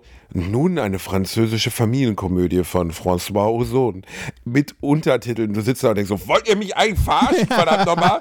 Als wenn irgendjemand dafür hier wäre, ihr Wichser. Das, aber das Geile war, du konntest wirklich in dem Moment, wo gezeigt wurde, was für ein Film jetzt kommt, so ein Aufatmen oder so ein Oh. Im ganzen Film, aber so Oh. Und dann standen wirklich manche schon nach drei Minuten auf. Die haben dem Film noch nicht mal annähernd Chance gegeben. Und das, das kann ich, also Sneak war aber geil, weil es hatte so eine, es hatte so eine, äh, so eine, wie soll man sagen, er hatte ja einen Überraschungseffekt. Du wusstest ja wirklich nicht, was läuft. Ja. Ist auch, also ist auch ganz geil, um mal Filme zu sehen, die man sonst nie gesehen hätte. Ne? Also da können gute Sachen bei sein. Also auch wenn es jetzt nicht, wenn man irgendwie Batman Begins erwartet und da kommt halt irgendwas anderes, kann dieses irgendwas anderes trotzdem ein unglaublich guter Film sein. Äh, ich wollte dich noch fragen, wie stehst du zu Programmkino? Äh, Wollte ich gerade anführen, ich stehe sehr gut zum Programmkino. Ich wohne in Köln in der Nähe des Odeon-Kinos, äh, wo ich auch allen empfehlen möchte, geht dahin. Ist ein wunderschönes, altes 60er-Jahre-Kino. Zwei toll neu gemachte Kinosäle. Die kämpfen, glaube ich, auch seit Jahren ums Überleben, weil die wirklich gar nichts aus dem Mainstream zeigen, sondern die zeigen dann wirklich so Haruki Murakami mit seinem neuen äh, bla bla bla. Okay, das ist jetzt ein Autor, glaube ich, aber ist auch egal. Also da kommen dann wirklich so äh, japanische äh, Beziehungsdramen oder so und trotzdem habe ich da schon total oft gesessen. Ähm, zum Beispiel mal in einem dreieinhalbstündigen brasilianischen Film über eine Familie, so eine, so ein bisschen so City of God mäßig, aber deutlich langsamer und ohne Waffen. Und dann denkst du so, ey, den Film hätte ich niemals geguckt, niemals, auf keinen Fall. Es geht um eine Schwester, die lesbisch wird und in den 50ern die andere Schwester brennt mit einem Seemann durch und beide werden separat schwanger. Und ich glaube, es war sogar auf Spanisch mit Untertiteln. Und trotzdem hat der Film mich komplett erreicht und äh, total berührt. Ja, ich habe äh, im Programmkino mal ähm, Hör gesehen. Den hätte ich sonst wahrscheinlich auch nie im Leben geguckt. Ja, wohl hör ja schon, also mit äh, Joaquin Phoenix Ja, schon, und der aber- Stimme aber- von Scarlett Johansson schon im weitesten Sinne Mainstream ist. Ja, im weitesten Sinne, aber trotzdem, äh, ich weiß nicht, ob der im Cinemax lief, bin ich mir ehrlich gesagt nicht mal sicher. Als er Ähm, ein Erfolg wurde, dann schon, aber davor nicht, das stimmt ja, klar. das, äh, Aber äh, na- natürlich leiden die Kinos, das muss man natürlich auch sagen. Du kannst, wenn du den Raum und den Platz hast, ähm, zu Hause für 5.000 bis 10.000 Euro dir fast ein vollwertiges Kino, natürlich nicht der Größe der der Kinoleinwand. Aber du kannst dir ein, ein Kino bauen mit einer Qualität und einem Sound mittlerweile, der beeindruckend ist. Plus, dass du viele Vorteile hast, die du normal im Kino nicht hast. Du hast keine Kosten für den Eintritt. Du hast keine Spackos, die reinlabern oder irgendwie laut Chips fressen oder telefonieren oder irgend so Scheiße. Du musst nicht hin, du musst nicht zurück. Du gehst einfach in dein Wohnzimmer und guckst dir an. Aber es ist halt am Ende der Tod der Kinoindustrie. Und der große Erfolg des Kinos ging natürlich am Anfang darauf zurück, dass man dort was gesehen hat, was man unmöglich reproduzieren konnte. Also ich meine, das Kino war ja in den, in den 20er Jahren und so war es ja ein absoluter Straßenfeger. Da ist der Durchschnittsamerikaner, glaube ich, zweimal in der Woche ins Kino gegangen. Ja, da liefen, man muss sich das mal überlegen, Fernsehen, es liefen ne? Nachrichten im Kino, ne? Also die Wochenschau. also genau, die, Wo die Wochenschau. Ja. ja, der neueste Bericht von der Front. Ja. Aber äh, nee, aber es war, ähm, äh, also dieser Wert des Kinos als, als Medium, der ist halt in den letzten 20 Jahren geschrumpft, weil die Heimkinotechnik ja so groß wurde. Ja, aber da, also 5.000 bis 10.000 Euro muss man für sowas ja auch erstmal in die Hand nehmen wollen oder können. Ne? Also das ist ja immer noch eine Menge Geld. Aber ich weiß, was du meinst, ähm, wenn ich zu Hause irgendwie meinen, äh, ich weiß nicht wie viel Zoll, 80 Zoll Fernseher mir irgendwo hinhänge und dazu ein halbwegs ordentliches, äh, ein halbwegs ordentliches äh, Boxenset oder so, dann kann ich zu Hause schon sehr nah an so ein Kinoerlebnis rankommen. Oder ich brauche einfach nicht dieses, dieses Kinoerlebnis, sondern ich guck einfach den Film und äh, es ist gut, wie es ist. Heutzutage ja auch äh, so, dass die Sachen relativ schnell über Streaming und ähnliches verfügbar sind oder auf Blu-ray oder so. In de, also in unserer Jugend war das ja so, dass Filme äh, im Kino liefen, irgendwie drei Monate oder so, dann in die Videotheken kamen für ein paar Monate und ein Jahr später oder so hast du die dann auf DVD oder Videokassette oder sonst was bekommen. Ne? Also, wenn äh, auch, ja, ey, also drei Jahre war der Abstand zum Fernsehen immer. Das war der Klassiker. Drei Jahre dauerte es, bis ein Kinofilm im Fernsehen lief. Weiß ich noch, dass ich bei vielen Sachen als Terminator 2, den durfte ich natürlich als Zehnjähriger nicht im Kino sehen, ne? Oder als Achtjähriger. Und dann habe ich gewartet, bis der endlich in der Erstausstrahlung bei RTL und so. Und natürlich lief der dann auch. Und dann war es 10 Uhr und dann muss diskutieren, dass ich ihn gucken darf und das so. Ist auch was, was es heute gar nicht mehr gibt. Die Fernsehpremiere. Erinnerst du dich noch, wie das groß die angekündigt wurde auf RTL und so, wo, wo ja, schon klar. Wochen vorher irgendwie Trailer liefen, die Fernsehpremiere von was weiß ich nicht was, ne, von irgendeinem Film Matrix oder so, die Fernsehpremiere, ja. die Deutschland-Fernsehpremiere, die internationale Fernsehpremiere. Das ist heute, also heute ist das totaler Heute, heute totaler schaltest um so, oh, okay, ja, uh, Transformers, Revenge of the Fallen, oh, okay, Jurassic World, na, mh, hm, vielleicht, ah, Erstausstrahlung, König der Löwe, ah, langweilig. Ach komm, dann gucke ich lieber einen TED-Talk. Ja. so, okay ja, es ist wirklich, nein, aber das können sich viele nicht vorstellen, dass das ein Event war, der Eventabend. Es gab ja auch deutsche Fernsehfilme, die ein Eventabend waren. Ja. Also, wo du dann über zwei Tage verteilt irgendwie Hannes Jenicke dabei zugeschaut hast, wie er eine Tsunamiwelle bekämpft oder so. Das habe ich jetzt nie so häufig geguckt, aber diese klassische, der deutsche Fernsehfilm, äh, der deutsche, die deutsche Fernsehpremiere, das war wirklich was Großes dann. Und das hatte auch eine Bedeutungsschwere und dann hat man sich darauf gefreut und so. Und das ist echt verloren gegangen. Ähnlich wie natürlich auch das Freuen auf Fernsehsendungen. Ich habe mich auch auf Wetten das gefreut. Ich wusste einfach, Samstagabend läuft Wetten das. Dann machen TV wir schon fünf Total. Minuten vorher TV Total. Genau einmal am, in der Woche. Am Montag kam TV Total. Und am Ende ist es ja wie alles andere im Leben auch. Der Überfluss macht es uninteressant. Als TV Total dann täglich lief, war die Show immer noch okay und gut. Aber als sie wöchentlich lief, war natürlich der Production Value höher. Also sie haben einfach mehr Arbeit reinstecken können in die einzelne Folge. Und es war dann auch besser. Und ähm, das gleiche gilt auch, auch bei Wetten das und so. Das waren ja dann Events, weil es lief nur alle anderthalb Monate oder so und da hat man sich wirklich drauf gefreut. Ja, die, die Knappheit hat das zu was Besonderem gemacht. Ne? Das ist ähnlich wie, ähm, wie gute Serien oder gute Computerspiele. Mir geht es heute teilweise so, dass es einfach zu viel gibt und ich gar nicht die Zeit habe oder auch die ähm, das Interesse, die Energie, so viel zum Beispiel zu zocken. Ähm, ich habe immer noch, äh, haben wir schon häufiger darüber geredet, einen riesigen Haufen Spiele rumliegen. Ich habe letztens mal GTA 5 angefangen, Der weil ich das nie gespielt habe. Ähm, äh, und es sind eine Menge gute Spiele, aber irgendwie äh, ist das so alles so, pff, ja, da gibt es ja noch so viel Nein, anderes. Ich habe 1800 Steam-Titel, habe ich gestern noch gesehen, als so ein Vorwurf in meiner GOG-Bibliothek, also Good Old Games, ja. mir, werden mir die einzelnen Bibliotheken meiner Spiele aufgeführt. Und allein bei Steam steht halt 1870. Und dann denkst du so, fuck, ey, davon habe ich vielleicht 10% durchgespielt und 30% angespielt.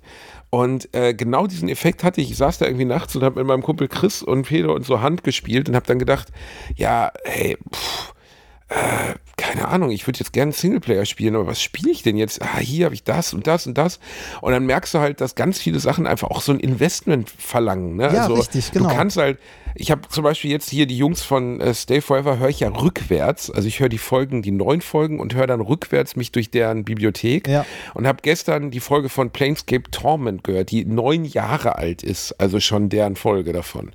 Und Planescape Torment ist so ein Spiel, was äh, damals erstaunlicherweise doch gar nicht so ein Flop war, in, im Zuge von Baldur's Gate kam und ein unfassbar sperriges Spiel ist, weil es halt eigentlich nichts über Animationen erzählt, sondern alles über Story. Und äh, also über Textfelder und zwar tausende von Textfeldern. Und das habe ich auf dem iPad jetzt nochmal angefangen. Ich habe natürlich auch die Originalversion da.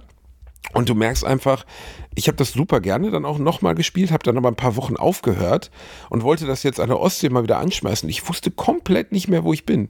Und Ja, ich wusste auch komplett nicht mehr, worum es geht. Und diese ganzen Komfortfunktionen, die heute Spiele haben, wo dir dann im Loading-Screen nochmal die Story zusammengefasst wird, das gibt's Genau. halt einfach nicht. Ja. Weil die Story von Planescape Torment könnte man auch nicht in einem Loading-Screen zusammenfassen. Ja, aber es ist Und dann sitzt du da und denkst so, okay, wo, wo, wo, was muss ich denn jetzt überhaupt machen? Ich habe keine Ahnung mehr. Aber dieses, dieses Investment, das man in Spiele reinstecken muss, ne, das ist das, was mich auch daran hindert, viele Titel äh, zu spielen. Also eigentlich Sachen, die ich super gerne gespielt habe. Ich habe das Remake von Final Fantasy VII immer noch nicht gespielt. Also mal so, äh, so eine Stunde oder so, ne? Aber nicht so, nicht so richtig, weil ich denke so, boah, wenn ich das anfange, da muss ich irgendwie, also da muss ich eine Menge Zeit reinstecken. Ich habe Last of Us 2 immer noch nicht durchgespielt. Ich habe, wie gesagt, jetzt. Das äh, ist Sünde. ja, ich weiß. Ich habe jetzt letztens mal äh, ein, zwei Stündchen GTA 5 gespielt, weil ich dachte, boah, das musst du eigentlich mal spielen. Du hast die anderen Teile ja auch gerne gespielt.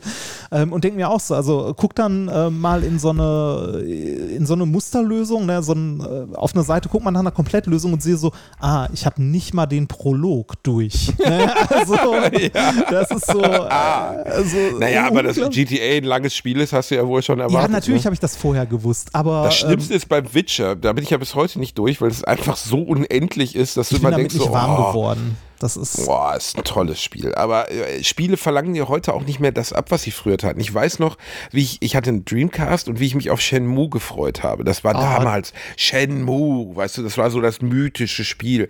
Das Spiel, das 200 Millionen Dollar kostet, obwohl keiner wusste, wie viel 200 Millionen Dollar sind. Ich weiß ja nicht mal, was eine Million ist.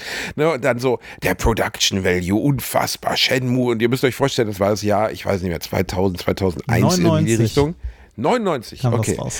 Und ähm, Shenmue war für die damalige Zeit ein unfassbar ambitioniertes Spiel. Aus der heutigen Zeit ist jedes Handyspiel dem am Ende überlegen, weil es sollte ein Tagesablauf aller Bewohner dieses Ortes animiert werden. Das heißt, der Händler war morgens halt in seinem Laden und abends Schiefer in seinem Haus und du konntest dann in die Spielhalle gehen und konntest dort Spiele spielen und du konntest Auto fahren und du konntest, ähm, also du konntest angeblich eine Real-Life-Simulation. Ne? Das war damals das, was man wollte. Man wollte die Realität nachbilden. Und dann merktest du einfach, während du Shenmue spielst, wie fucking langweilig die scheiß Realität ist, weil es gab einfach solche absurden Dinge da drin, die sie eingebaut haben, weil es realistisch war. Du brauchtest für deinen Story-Progress zum Beispiel dann halt ein Item von einem Händler, der war aber pennen. Und es gab keine Möglichkeit vorzuspulen. Das heißt, du musstest einfach sechs Stunden banale Scheiße machen, also irgendwie Billard spielen oder in der Spielhalle rumhängen, bis dieser Händler wieder wach war, damit du das Item bekamst, um weiterzukommen. Und der Höhepunkt, den sie dir, ich glaube, er ist Ken Hayabusa oder sowas, den Höhepunkt, den sie dir zugemutet haben, das ist kein Witz, war, dass du arbeiten musstest im Hafen als Gabelstaplerfahrer. Und ich meine, ehrlich, Stimmt, stimmt, man musste da so eine Prüfung machen oder so, ne? Das und du sitzt stimmt. da so und du bist 14 und du, den Großteil des Tages wickst du oder gehst in die Schule und den Rest deiner Zeit verbringst du einfach mal straight damit, Gabelstapler zu fahren. Hat und aber ich spreche jetzt für die, die uns zuhören. Ja, es war damals, war es, äh, natürlich war es technisch ein Meisterwerk. Aus heutiger Sicht sieht es absolut rotze aus, weil früher 3D-Titel total schlecht gealtert. Ähm, aber es war für die damalige Zeit halt super crisp. Es war äh, die Weitsicht etc., die Bewegung, es war alles Motion Capture 1999 noch total ungewöhnlich.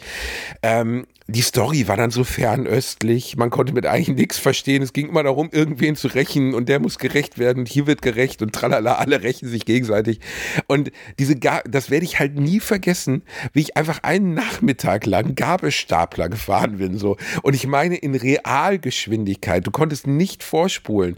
Und es war auch nicht geil, okay, ich fahre jetzt die Kiste nach da und dann bricht da ein Kampf aus und das Warenhaus brennt und dann muss ich eine Frau aus dem Warenhaus brennen, retten, sondern nein, es war, ich fahre einen Gabelstapler und zwar für straight fünf Stunden und am Ende muss ich noch eine Prüfung da drin machen.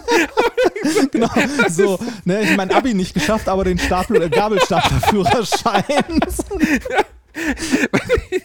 Das ich nie vergessen, wie ich das gemacht habe. Und wenn dir das heute ein Spiel, also wenn ich mir nur vorstelle, ich feuer Steam an, mache ein Spiel an und dann ist die erste Prüfung so, ja, jetzt kommt es fünf Stunden lang, musst du erstmal Gabelstapler fahren und denkst so, nach 20 Minuten wäre ich einfach, fick dich doch Spiel.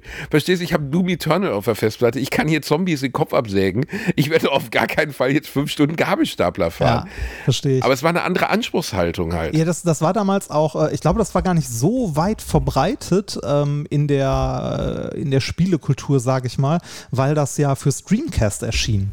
Ne? Und die Dreamcast war ihrer Zeit damals äh, lange voraus, aber eine Konsole, die sich in Summe sehr schlecht verkauft hat. Ne? Also sagen wir mal so, ich habe das mal, das waren auch die Stay Jungs, ich kannte die Info aber schon. Jede also Shenmue, um seine Produktionskosten wieder einspielen müssen, äh, zu müssen, hätte jeder Eigentümer einer Dreamcast drei Kopien kaufen müssen. Ja. also, war Klingt einfach, nach verkalkuliert. Haben, ja, also die konnten halt nicht wissen, dass das Ding so absäuft. Die sind halt sehr ja. unglücklich gestartet. Die Dreamcast musste, ich weiß gar nicht mehr genau, was die Story war. Ich kriege das nicht mehr zusammen, ob das der Saturn oder die Dreamcast war. Ähm. Ich glaube, der Saturn ist gestartet vor der PS1 und hatte aber keine Games. Und dann hat Sega sich komplett gefickt, weil der Saturn war raus und es gab keine Spiele und dann kam die PS1 sieben Monate später, hatte aber zehn Megaspiele am Start und dann hat die sich halt wie blöd verkauft. Und beim Dreamcast weiß ich nicht mehr genau aus dem Kopf, was der große Kardinalsfehler war. Ich glaube, es gab keinen System Seller. Es gab nee, der, zum Start des Spiels kein Mario. Und das große, war halt auch einer der Toten. Der große Töte. Fehler war, dass, äh, ähm, dass sich äh, Sony, äh Quatsch, Sony sei schon, Sega quasi selbst hingerichtet hat, dadurch, dass ähm, zwischen dem Saturn und dem Dreamcast fast kein Abstand war. Ne? Also Stimmt. Die, ähm, die haben den Saturn auf den Markt geschmissen, wo man quasi schon wusste, so okay, da kommt in zwei Jahren oder so halt die nächste Konsole raus und äh, damit hat sich der ganze Konzern kaputt gemacht. Und dann gab es auch noch irgendwie, ähm, ich glaube auch noch Kommunikationsschwierigkeiten im amerikanisch, also im englischsprachigen Markt und im japanischen Markt. War auf jeden Fall ein Riesendesaster. Also der Dreamcast war ja auch die letzte Konsole. Ähm, die Sega am Ende fast hingerichtet hat, ne? Äh, ja, also die, äh, die letzte Hardware, die Sega gebaut gebaut hat. Ne? Danach war Ende. Danach haben genau, die nur danach, noch ähm, und, Automaten das ist gebaut. Bis heute, quasi. ist bis heute eine Schande, weil ich hatte mit der Dreamcast so viel Spaß. Da gab es Crazy Taxi drauf, da gab es Nights drauf, da gab es ähm, Kampfspiele drauf, die es in der Qualität auf der Playstation nicht gab. Das war eine richtig gute Konsole. Natürlich mit so spleenigem Japanoschnitt dabei. Also zum Beispiel war die Memory Card gleichzeitig ein Tamagotchi, wo du dann auch so denkst so, What? Warum? Also du schobst die Memory Card halt oben in den Controller rein und dann war ja, das halt gleichzeitig da so eine Art Hammer. Visual Memory Card, halt totaler Scheiß. Also brauchst du halt einfach nicht. Aber natürlich fancy für die damalige Zeit. Ähm, und eins meiner, glaube ich, am meisten gespielten Spiele war House of the Dead 2, so ein Lightgun-Shooter, den ich geliebt habe und bei meinem Kumpel Schappi wie ein Blöder durchgezockt habe, immer und immer wieder. Der war irgendwie 30 Minuten lang, aber für die damalige Zeit halt mega beeindruckend. Und äh, dann ist die diese Konsole so sang- und klanglos abgeschissen und einer der Gründe war einfach, weil die fetten Titel wie Shenmue, das hat sich dann auch einfach nicht gelohnt. Das ist ja dann vor ein paar Jahren, haben sie, glaube ich, über Kickstarter, ich glaube, es gab doch, der zweite Teil ist sogar noch erschienen irgendwann und dann gab es vor ein paar Jahren ein Kickstarter-Projekt, das sich, glaube ich, durchfinanziert hat. Der dritte Teil ist dann als PC-Version erschienen. Aber das war dann halt auch schon nur noch Nische, weil ich hätte auch mich nie wieder an Shenmue gefragt, weil das wäre einfach das Spiel war Arbeit und äh, da habe ich keinen Bock drauf. Ich meine, das ist ja einer der Gründe. 2018 kam Shenmue nochmal als Remake, ne? Ja. Oder ja, als, also, nee, als, nicht Remake, als ja, nee, Stimmt, stimmt, stimmt, stimmt. Nicht als Remake. Du könntest, glaub mir, den ersten Teil könntest du echt keinem Toten mehr anvertrauen. das ist einfach so, hier und nun ja. kommt die Gabelstaplerfahrerei und du denkst so, fuck mein äh, Leben, wenn, wenn du eine Dreamcast haben möchtest, ich habe noch eine hier. Frisch fertig äh, Boah, Reini, ey, das wäre ja schon ganz geil, aber wo krieg ich die Titel dafür überhaupt her, weißt du? Ähm, ich ein habe die Mo- PS1, die da- du mir geschenkt hast, immer noch nicht aufgebaut. da, ist ein, da ist ein Mod-Chip drin. Du kannst äh, die Spiele, also du kannst eine SD-Karte reinstecken und die Spiele von der SD-Karte, die du als Original natürlich vorher. Ähm, Natürlich habe ich das- die als das, Original. äh, die, die Frage hat uns jemand übrigens per Mail geschickt. Das ist vielleicht die letzte für heute, bevor äh, du gleich gehen musst, weil wir durch deine Scheißpause zu viel Zeit verloren haben. äh, deine Einstellung zu Raubkopien. Also erstmal, erstmal möchte ich, ja. erstmal möchte ich sagen, der richtige Terminus für Raubkopien ist natürlich, wenn man das schon so dramatisieren möchte, Raubmordkopien bitte. Raubmordkopie. Raubmordkopien, ja. ja. Also, ja, Werner, Reini, also. Allein der äh, Begriff äh, Raubkopie, ne? Nein, Also- äh, ja, aber da schlagen zwei Herzen in meiner Brust.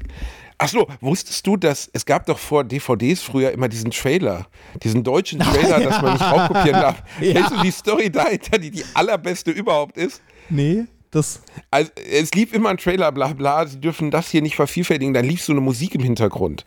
Und diese Musik, der, dieser Trailer musste irgendwann abgeschafft werden, weil, Weil die sie diese Musik nicht war? lizenziert hatten. Die Musik war geklaut. Oh Gott. Ja, gut. Aber egal. Äh, Raubkopien der schlagen zwei Herzen in meiner Brust. Ich weiß halt, was das in der Spieleindustrie vernichtet hat. Also der Amiga, ein, mein, meine Ursprungs... Ich, ich glaube, ich habe zwei Amiga-Spiele besessen als Kind und der Rest war halt einfach die Diskettenbox, die jeder hatte. Ja, so. natürlich. Weil Amiga, ja, aber du musst mal halt drüber nachdenken, es waren ja einfach Entwickler, die Geld verdienen wollten. Ja, das war klar. auch zu Recht so. Und, äh, aber keine Sau hat sich Amiga-Spiele gekauft und das hat am Ende diese, diese, diesen Computer zerstört. Das gleiche war, also das ist einer der Gründe, warum es Nintendo noch gibt, weil die halt clever waren. Weil die es ja bis Ah. heute durchgezogen haben. Ja, aber äh, da haben sie zum Beispiel ähm, damals gegen die, das war einer der Gründe, warum die gegen die PS1 so abgelost haben. Weil die PS1 die erste Konsole war, die man relativ leicht modden konnte, um halt Kopien von Spielen damit zu spielen. Das war einer Äh, der. äh, hallo, was der- heißt denn abgelost? Das N64 war ein Riesenerfolg. ja, nein, aber im Vergleich zur PS1 äh, hat's gelost. Weiß ich gar nicht. Ja, vielleicht, aber ich glaube nicht, dass sie mehr als ein Drittel weniger verkauft haben. Also ich glaube schon, dass es trotzdem noch ein großer Erfolg war. Der einzige richtige Flop, den Nintendo hingelegt hat, war die Wii U und im weitesten Sinne ein bisschen der GameCube. Aber, äh, aber grundsätzlich äh, ist natürlich eine Konsole, die du mit Cartridges betreibst, die du nicht mal eben kopieren kannst. Bei der PS1, alle hatten den Mod-Chip. Alle. Ja. Natürlich bist du zu so einem schrägen Typen gegangen, der hat dann da so einen Chip drauf gelötet und dann hattest du anstatt 10 Spiele auf einmal 500 so. Und das war halt mega, ne? Aber Raubkopien sind doppelt so einfach viel verkauft. Oh wow, okay. Also äh, natürlich schlagen da schon zwei Herzen in meiner Brust, weil äh, heute jetzt als Basti mit, äh, mit, mit Einkommen bin ich schon ein großer Freund davon, auch Spiele zu erwerben. Ich kaufe auch Sachen. The Last of Us 2 zum Beispiel habe ich einfach am ersten Tag gekauft, auch für 75 Euro, weil es mir scheißegal war, weil ich einfach wusste, Naughty Dog liefert sowieso ab. Das Spiel ist ein Meisterwerk und da ist so viel Arbeit reingeflossen. Die können gerne mein Geld haben. Hier nimmt mein Geld. Ich habe aber das Gefühl, da haben sich auch, also die Zeit hat sich ein bisschen geändert. Du hast ja heute, was auch ein zweischneidiges Schwert ist, gerade für die Spieleentwickler, die Möglichkeit, relativ günstig eine Menge Spiele zu spielen. Also äh, Stichwort Game Pass oder ähnliches, ne? Oder irgendwelche äh, Summer Sales bei Games Planet zum Beispiel oder was auch immer. Ne? Du hast die Möglichkeit, äh, relativ zügig, äh, nachdem, selbst wenn die Spiele relativ neu sind, so nach einem halben Jahr oder so, die relativ günstig zu erwerben, äh, auf legalem Wege und die zu spielen. Das gab es früher nicht. So. Nee, das gab's nicht. Nee, Genau, nee, das, das- gab's das- nicht. das also gab's so Sales gibt es ja erst, seit es digital gibt. Es gab Ge Gebrauchtspieleläden, klar. Ja. Aber selbst das war. Oder Demos äh, ne, gab es ja auch nicht. Oder wenig nur. Sehr, sehr wenig. Wenig. dass du so ein Spiel mal ausprobieren konntest. Du konntest dir die Hülle nehmen und hinten dir die lustigen bunten Bilder angucken. Ne? Das war es halt so.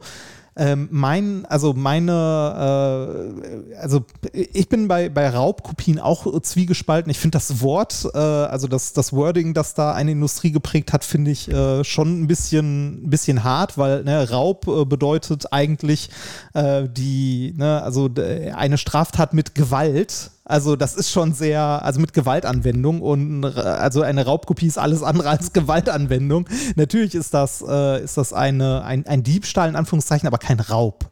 Ne? Ähm, ich äh, bin da, wie gesagt, auch ein bisschen zwiegespalten als äh, Kind, das damals gar nicht die Möglichkeit hatte, hat natürlich auch, äh, also ich hatte Games Copy World lag in meinen Favoriten. Ne, kennst du das Bei noch? mir auch. Ja, Ja, das ist bei, bei jedem.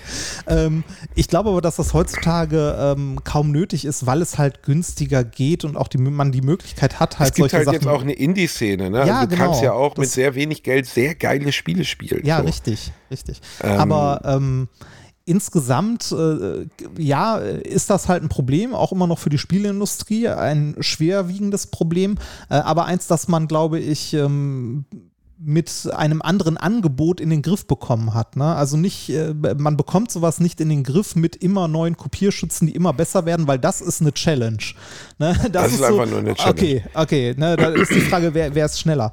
Wenn man das, ähm, das Angebot, das Spiel anders macht, dass man da, sagen wir mal, wie zum Beispiel bei, also das erste Spiel, wo ich so wirklich mitbekommen habe, okay, da gibt es quasi oder natürlich so gut wie keine äh, Raubkopien, war äh, WoW. Natürlich gab es da auch Private-Server und so weiter, ne? aber das äh, war ein riesiger Unterschied im Gegensatz Ja, zu den offiziellen. je- Jetzt bewirbst du ja Always-On-Lösungen, die halt auch eher bei Nee, MMO-RPGs gehen. So Ja, das, du? das ist aber was anderes. Da ist die Spielewelt halt woanders, wo du für diesen Service quasi zahlst. Always-On-Lösungen sind ja so bescheuerte Sachen wie du musst online sein, damit dein Spiel, was auf deinem Rechner komplett ist, äh, ne, und nur auf deinem Rechner aber, läuft. Aber, Da- das ist ja, Quatsch. Gut, aber das ist Reini, ja für ist ja, Arsch. aber World of Warcraft würde halt nicht funktionieren anders. Also muss ja, also ist ja klar, dass das die das Spiel so machen, dass halt du eine, woanders. Genau, es läuft, ja, es läuft im weitesten Sinne woanders, wobei die Spieldateien ja schon auf deinem Rechner sind. Aber das möchte ich ja nicht für jedes meiner Spiele Nein, haben. nein, nein, nein, das, nein, nein, das möchte ich auch nicht. Aber äh, es gibt ja auch eine Menge Spiele, die sich anders finanzieren, ne? die irgendwie äh, entweder, weiß ich nicht, ein vernünftiges Free-to-Play, ähm, wo man halt mit Geld jetzt nicht sich, also kein Pay-to-Win, ähm, oder Sachen, die halt äh, sich dadurch verkaufen, dass sie halt äh, gut sind, wie zum Beispiel Last of Us 2. Es ist da immer eine Schwierigkeit, ne, da ähm, irgendwie die Waage zu finden. Die Frage ist, mit wie viel Härte man gegen sowas vorgeht. Ne? Und ob das, ich weiß nicht, ob ähm, Raubkopien heute immer noch so ein Problem sind, wie sie es in den 90ern waren. Ich glaube nicht. Also äh, natürlich gibt es noch viele, aber äh, mittlerweile ist, glaube ich, echt. Dadurch, dass du über Steams äh, Keyseller etc. relativ preiswert an Spiele kommst, die meisten kaufen die Sachen dann schon. Ja, wobei so Keyseller Keyseller natürlich auch schwierig sind. Ja, ich wollte gerade sagen, das ist auch wieder, äh, ne, auch wieder, also das ist nicht viel besser als die Raubkopie. Reini, ich muss Das- leider, leider los. Wegen der Kackpause hat sich der Tag heute verschoben. ich weiß. Aber es war, ich meine, es war die schönste halbe Stunde meines Tages. Ja. Es, äh, aber eine Sache müssen wir noch machen, bevor wir, bevor wir uns verabschieden von euch Süßen. Wenn du die Snookers Werbung findest, Reini, ne, noch bei YouTube, kannst du ja gleich mal gucken. Kannst du die hinten, die Audiospur bitte Ja, ich schau mal, dass ich die dran bastel, wenn ich die Das noch wäre so finde. geil. Oh, und richtig ins Schwarze treffen. Und zweitens, Reini, übermorgen sehen wir uns. Ich bin schon ganz aufgeregt. Ich habe mich schon untenrum rasiert, habe mir ein Herzchen in die Schamhaare gesägt, weil wir beide so gehen auf Tour. Papa, Papa und Mama gehen auf Tour. Das wird richtig schön werden, Reini. Äh, Düsseldorf, übermorgen, 17.8. Über 500 Leute kommen da. Leck mich am Arsch, Remford. Wie geil ist das? Ein Open Air. Ein Open Air mit 500 irgendwas Personen, dann Oelde auch knapp an der 500 dran, äh, zwei Tage später, nee, einen Tag später, am 18. am Mittwoch und äh, Essen am Samstag, äh, wo 21.. viele Leute dem 21., wo viele Leute geschrieben haben, ja, wie kriegt man denn die Karten? Ja, uns kotzt das auch an, dass der Kartenverkauf da nicht über Eventim läuft und nicht über, sagen wir mal, eine gute, Oder äh, nicht gute Reservix Seite. oder Das- sonst was. Oder Reserve, also nicht über eine Seite, die ihr kennt und wo ihr irgendwie verlässlich drauf geht und so. Ich möchte jetzt Eventim auch nicht über einen grünen Klee loben, aber es ist einfach äh, eine ungewöhnliche, es gibt so eine Guest-Tool-Lösung, heißt das in dem Fall. Äh, wir posten das nochmal zur neuen Folge und wenn ihr kommen wollt, in Essen haben wir nämlich echt äh, nochmal 200 Karten draufgelegt, weil die Re Regelungen lockerer geworden sind. Und wenn ihr kommen wollen würdet, wir feuern da richtig ab. Das wird sehr geil werden. Wir haben in Oelde und in Essen auch Gäste dabei äh, vor der Show, aber wir verraten noch nicht, wer kommt. Oder hast du wahrscheinlich schon verraten, dumm wie du bist, oder? Nee, ich habe nichts gesagt. Also, cool. Dann, äh, das wird sehr schön werden und Es äh, ist, ich freue Moment, mich Moment, einfach. es ist nicht Oli P. So, es ist nicht Oli P. Warum eigentlich nicht? das ist eine gute Frage. Ich weiß es nicht. Sind wir doof? Warum haben wir nicht Oli P. gefragt? Ich Wir gemeinsam, wir hätten gemeinsam Krakauer im Bauch singen können. Verdammte Scheiße, Reimfort. Tja, Was ist los mit dir? jetzt ist zu Nein, spät. wir haben, wir haben uns die Klärigkeit überlegt, dass ihr am Anfang schon gut in Stimmung kommt. Ne? Da haben wir einfach Freude gefragt, das wird nett werden. Und äh, wir werden natürlich auch alles abfeuern. Das heißt 17.8. Düsseldorf, 18.8. Oelde, 21.8. Essen. Die einzigen drei Alliterationen am Arsch-Shows dieses Jahres. Es lohnt sich, wir werden alles geben. Und jetzt verabschieden wir euch mit einem Kuss und einem Gruß in diese kalte Nacht. Es ist scheiße warm draußen aktuell, aber egal. Ach, fick dich, Remford, jetzt laber mich nicht immer rein, wenn ich mich verabschiede. In diesen warmen Sommertag. Holt euch einen runter, ist mir auch egal. Küsschen. Tschüss. Und geht ins Snookers und trefft dort ins Schwarze.